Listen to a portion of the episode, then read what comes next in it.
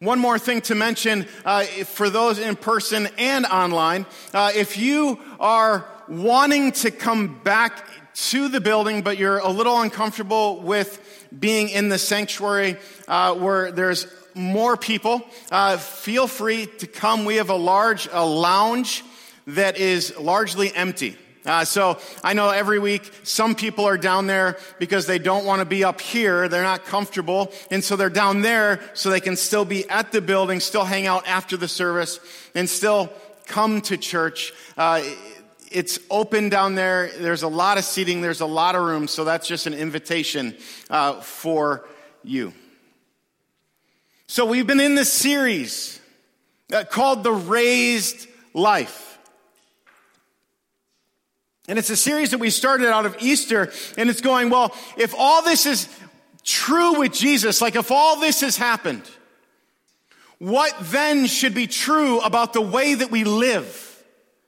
See, because if what Jesus did was true, if he came, he lived, he died, was buried, and resurrected, then that should cause a change in our lives. It should cause a change in the way that we live. It should cause a change in the way that we think. It should cause a change in the way that we operate in this world. And so we talked about the first week, our identity. Our identity is, fu- is fundamentally different because of what Jesus has done. We are new creations. We are new people. Out with the old. Old Jamie's gone. New Jamie is here. That means I am free from things, but I'm also free to a different life. And, then the second week, we talked about this mission that Jesus calls us to. He comes back, reveals himself to his followers, and then says, Hey, go. You now have a mission and that's to go. Make disciples, baptize them, teach them how to obey Scripture, how to live that raised life.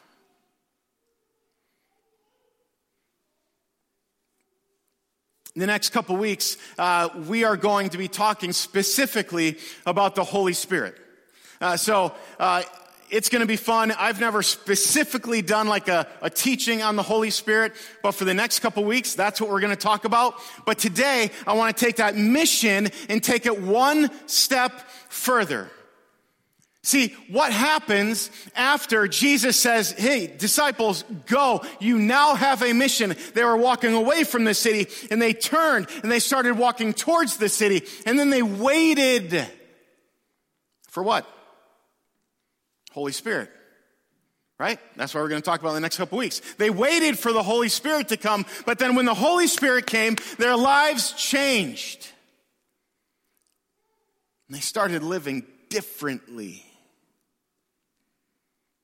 I, I think a lot of issues with Christianity that are playing out in our culture currently, maybe some of the issues that you have with Christianity, are because you're not seeing Christians live differently.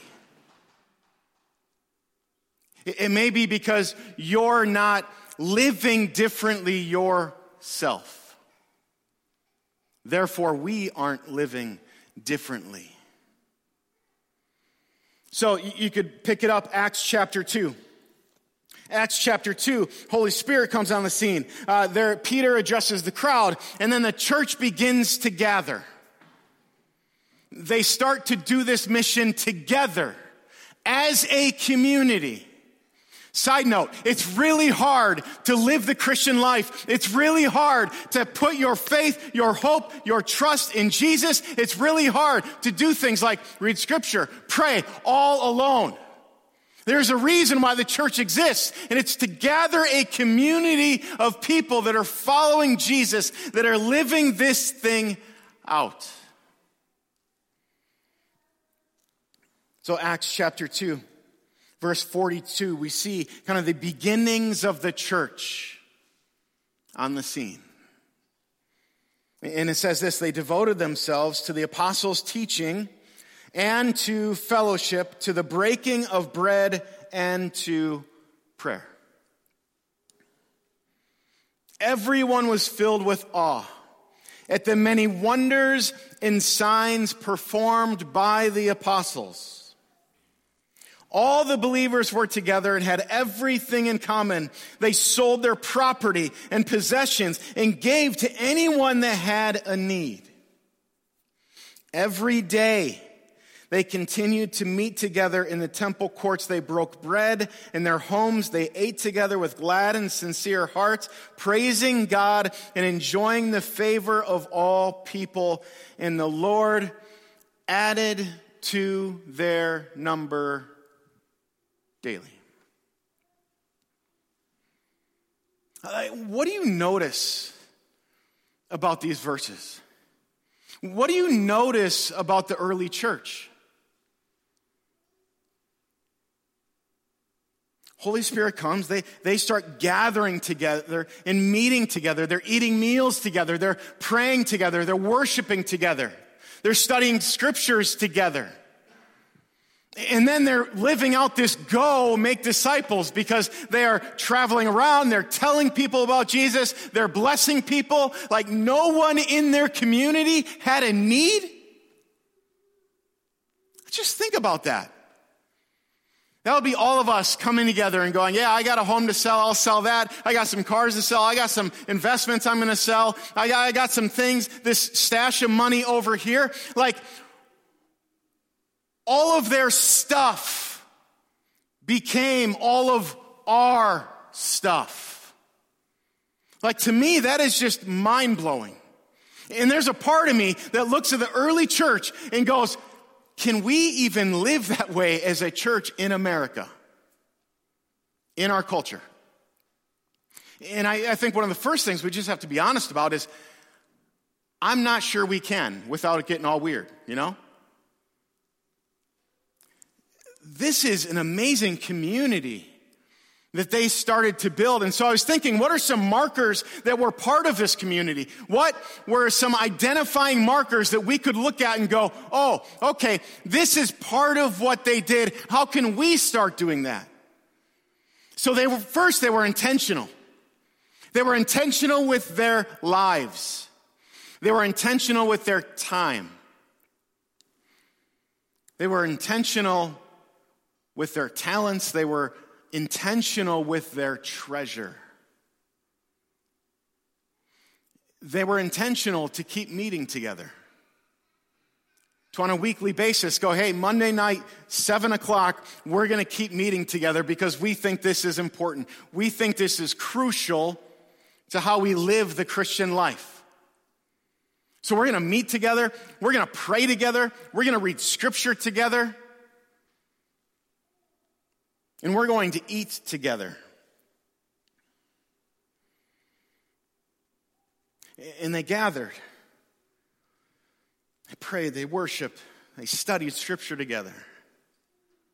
They ate together. And they were intentional with their time, talents, and treasure.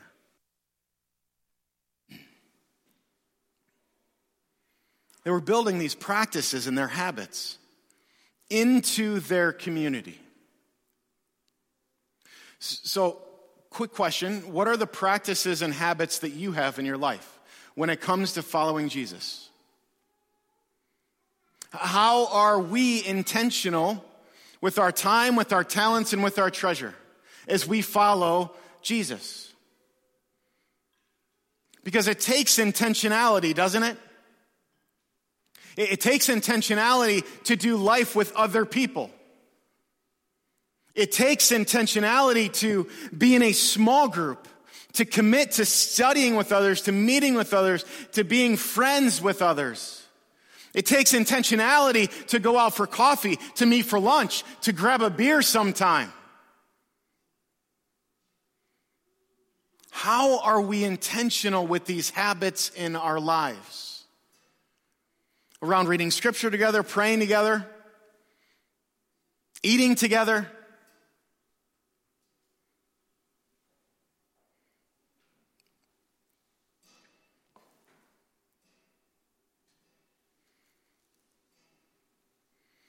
And then here's the interesting thing as the early church met, like I, I, find something really fascinating. The early church was uh, totally diverse. Like you had people gathering for the early church. Like it wasn't a time when like there was a church on every corner, right? Like I didn't like, I don't like this church that much. I don't like the, the way the lights are. I'm going to go to this church. Uh, I, I, don't like really the way the pastor speaks. I'm going to go over to this church. Uh, I don't really like the worship music. I'm going to go over to this church. I, I don't like the way the place smells. I'm going to go over to this church. I don't know. We can find any excuse to go to another church, but it wasn't that way in the early church. And I almost think it was better. The early church, there was one church to be a part of. So you had one group of people that met in your community. You met with those people. Why? Because they were Jesus followers. That's it. There were people of different ethnic backgrounds. There were people of different socioeconomic backgrounds. Like today, uh, the church rather like looks pretty similar as a whole. You go walk into any church and you'll find usually the similar types of people. But back then, you had people from all, over, all walks of life meeting together, doing community together.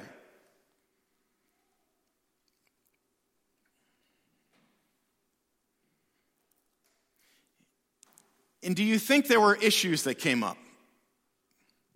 Is this very diverse group of people from all different walks of life started to come together and start to organize themselves centered on Jesus.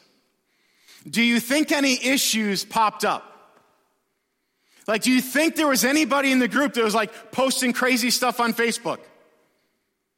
Or do you think there was anybody crazy in the group posting weird things on Instagram? Or that aligned with different political beliefs or values or different cultural values and beliefs? Of course there were. Like, let's not paint the early church to be like this kumbaya, beautiful, serene little thing. Like, no. I'm going to bet that it was really challenging to be in those communities. There were temptations to go, I don't want to be intentional with my time for this group. I don't want to serve this group. I don't want to love these people like they're too different from me.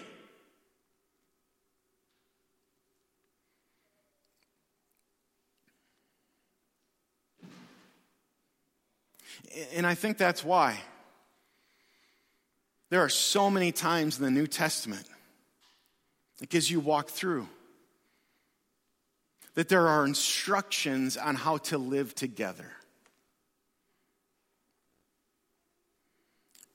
How to love one another, how to serve one another. These were letters written in the church to church people because there were issues. Because as they met around tables, as they studied scripture together, as they prayed together, as they tried to serve one another, be generous with one another, there were issues that challenged the very framework that they were going for. Turn with me to Colossians chapter 3. Colossians chapter 3 just gives us one of the pictures of what it looked like to be in community as the church. In Colossians chapter 3, we talked a lot about Colossians uh, 1 through 4 ish, uh, the first sermon of this series. And as we begin in Colossians chapter 3, it says, Since then you have been raised with Christ. So, default, you are no longer you. You are raised with Jesus. This is the raised life I am talking about. The new creation, the new you, the one that's fueled and empowered by the Holy Spirit to live differently in this world and do the mission of Jesus to go and make disciples.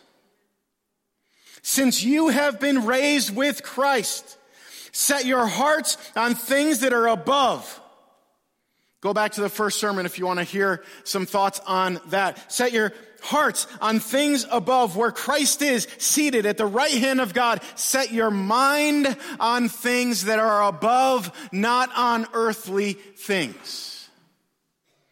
This is the framework, the foundation of Colossians 3. You need to start there. We participate in the death, the burial, and resurrection of Jesus, and we are raised to a new life, to live different.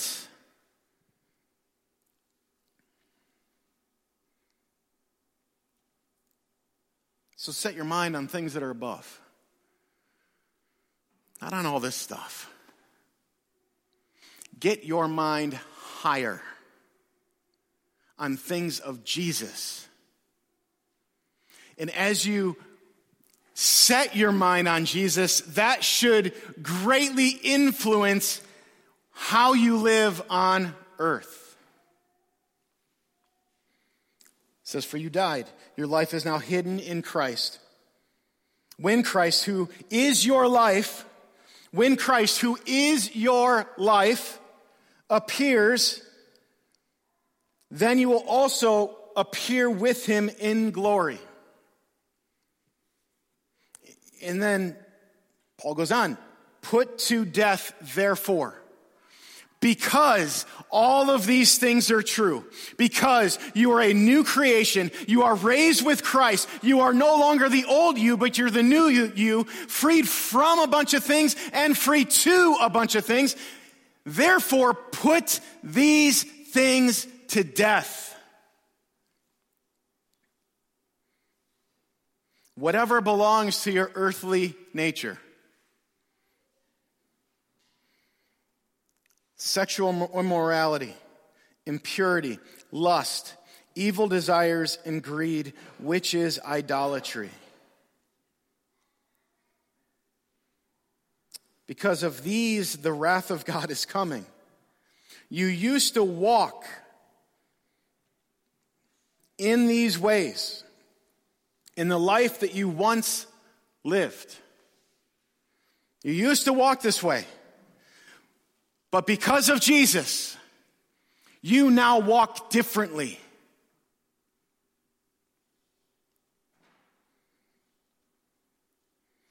And you must rid yourselves of all such things anger, rage, malice, slander, filthy language from your lips. Don't lie to each other. Since you have taken off your old self, uh, Paul kind of dresses this in the language, I imagine, like he's thinking of like a closet. You take off certain clothes and you put on other clothes. So he's saying, take off all these things that are part of your old self.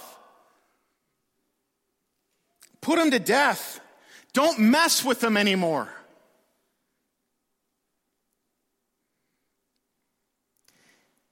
And put on the new self, which is being renewed. Being renewed is an active state. It is not that you are renewed one point and that's it. It is not that you flip a switch and you can get rid of all these things, you can put the, all these things to death. But it's that day by day, as you are intentional with your time, your talents, your treasure, you surround yourself with community that is studying scripture together, that is praying together, you are being renewed in your new self. So maybe there's something in this old list that Paul says put to death, and you're like, man, I tried to put that to death 500 times, but I can't seem to shake it.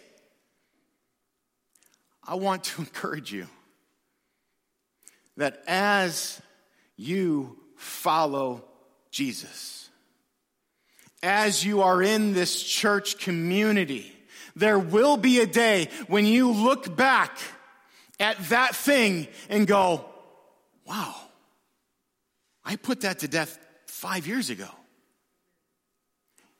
and I can't even really remember how, but throughout this process, Jesus changed what my thoughts, how my thoughts were working and changed how I was living. And now I'm no longer tempted to go back to the old self. I'm living in the new, that is being renewed day by day. It's an active process. And we have a hard time with that, don't we? because we want it to happen now. Paul says, put it to death. I'm going to put it to death tonight. Dang it, it's back tomorrow morning. How did that happen? We're stuck in the tension, the already but not yet tension.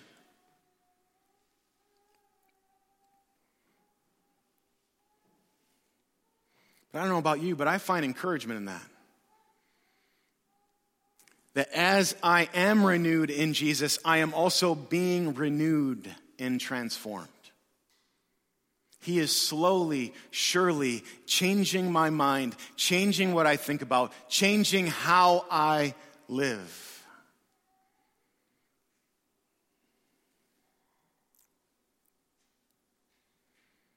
And then he says there's no Gentile or Jew circumcised or uncircumcised, barbarian, Scythian, slave or free, but Christ is all and is in all.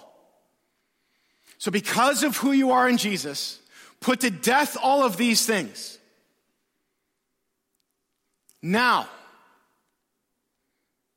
as God's chosen people, holy and dearly loved. Listen to that. You, the church, are God's holy and chosen people, and He loves you.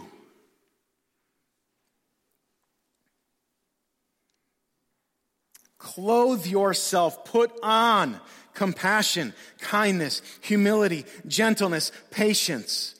Bear with each other. That bear, like I love it. It's such a gritty word, like bear with each other. It means it's not going to be easy. It means that someone's going to do something you don't like. Someone might do something you don't like for a long time. And time and time again throughout the New Testament, it says this is what's supposed to be a mark of this community, this uh, body of Jesus. We are supposed to bear with each other. Forgive one another. If any of you have any grievance against someone else, forgive as the Lord forgave you. And over all these virtues, put on love. Because love binds it all together.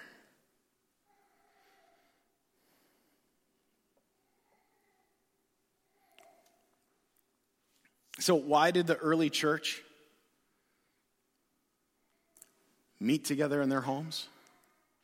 Why did they eat dinner together? Why did they pray together? Why did they read scripture together? Why did they sell things? Like they took what Jesus gifted them with, their treasure, and they said, We are going to live open handed. If somebody has a need, we as a community, we're going to sell whatever we need. We're going to provide for that community. Why on earth would someone live that way?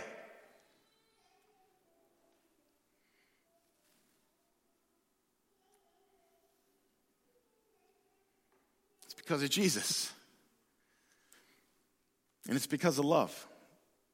Because when you love Jesus, when you're lives are centered on Jesus, that's what it looks like.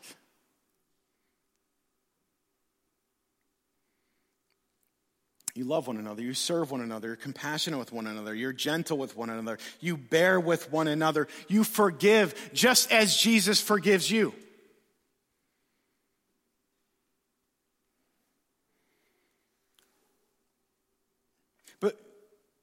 Real quick, I think it's interesting because love is the thing that binds it all together. Love is the motivation. Love of Jesus is the motivation.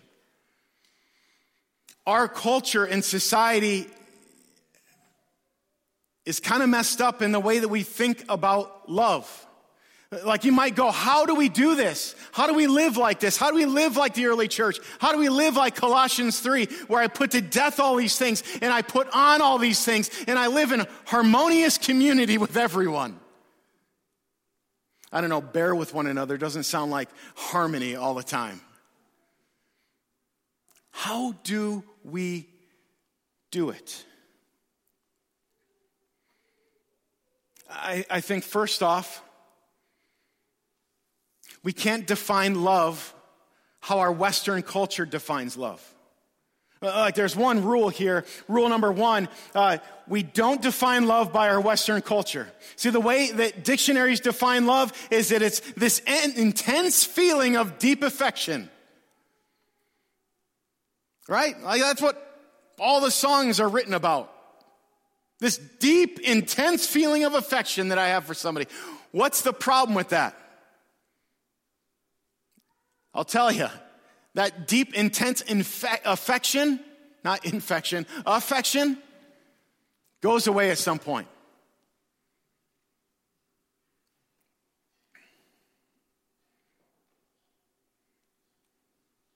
In the way that we define love in our Western culture is just a shadow of how the Bible defines love. See, as a Jesus follower, we need to define love by watching God's love for his people and the church. Jesus' love for you and I, Jesus' love for the church. That's how we need to define love. And it's complicated because right now, culturally, I think there are two big lies going on right now about love. The first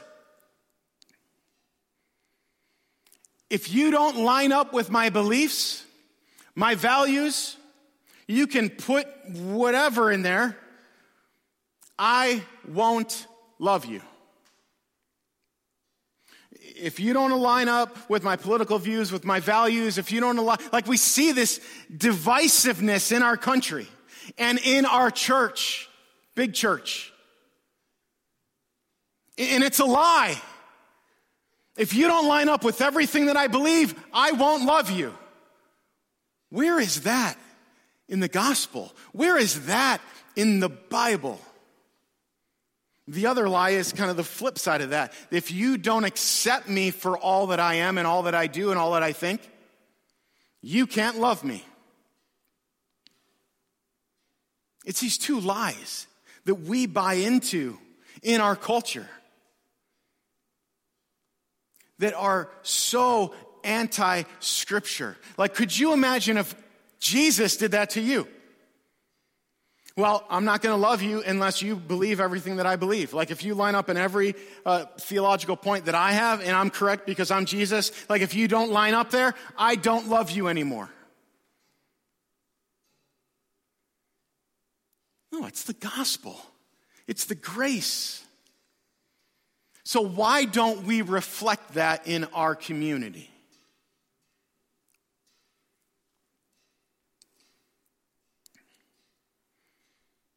It says, loving one another is this rugged commitment, not based on emotion or affection, but rather a commitment to a people, a commitment to a person.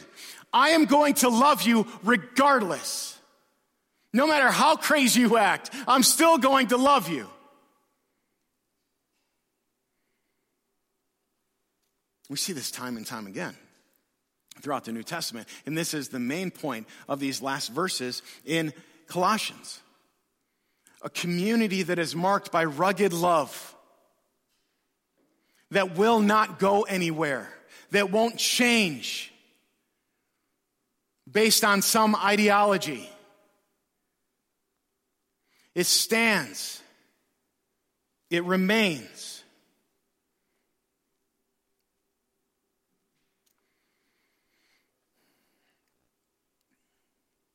Here's a question How do we love like this? How do we create communities like this? How do you create this place of this type of culture, this atmosphere in your life? I think it comes down to what the early church did. to how the early church lived. Being intentional about our time, being intentional about who we are in relationship with, being intentional about shutting down the Netflix and calling a friend, being intentional about the fact that we need to pray with other people, that we need to read scripture together so that it shapes our lives. Being intentional to set our minds on things above rather than these earthly things. To be intentional, to be putting to death those things that are part of our old selves and be putting on the new self.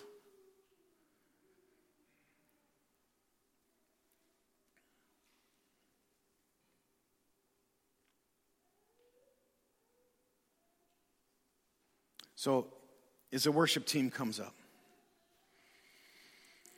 what are you doing? What are we doing? Are you in a small group? This is the reason why we have small groups, so that there's intentional time to pray, to read scripture together, to focus on Jesus. And guess what happens when you're involved in a small group? you start to make really good friends that you start to live life with.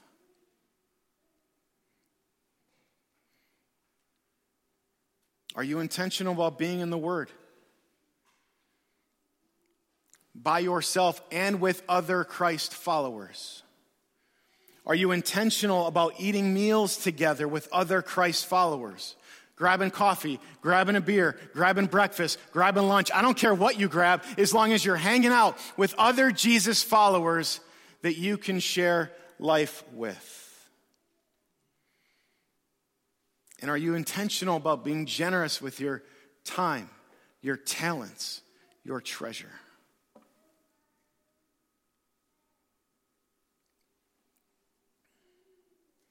I, will say it again, as I said in the beginning, I think a lot of people have problems with the church and with Christians. I have problems with the church and with Christians when we don't live differently.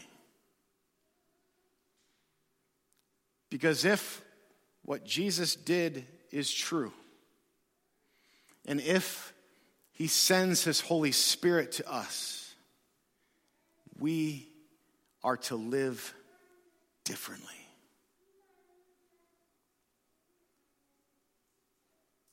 Let's pray. Jesus. Jesus, I pray. I pray that you work on our minds, in our hearts, in our relationships around us, that we would chase after this raised life that we would live differently for your name, for your mission.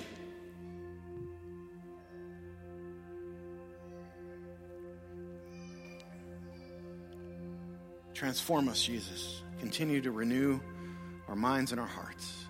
In your name we pray. Amen.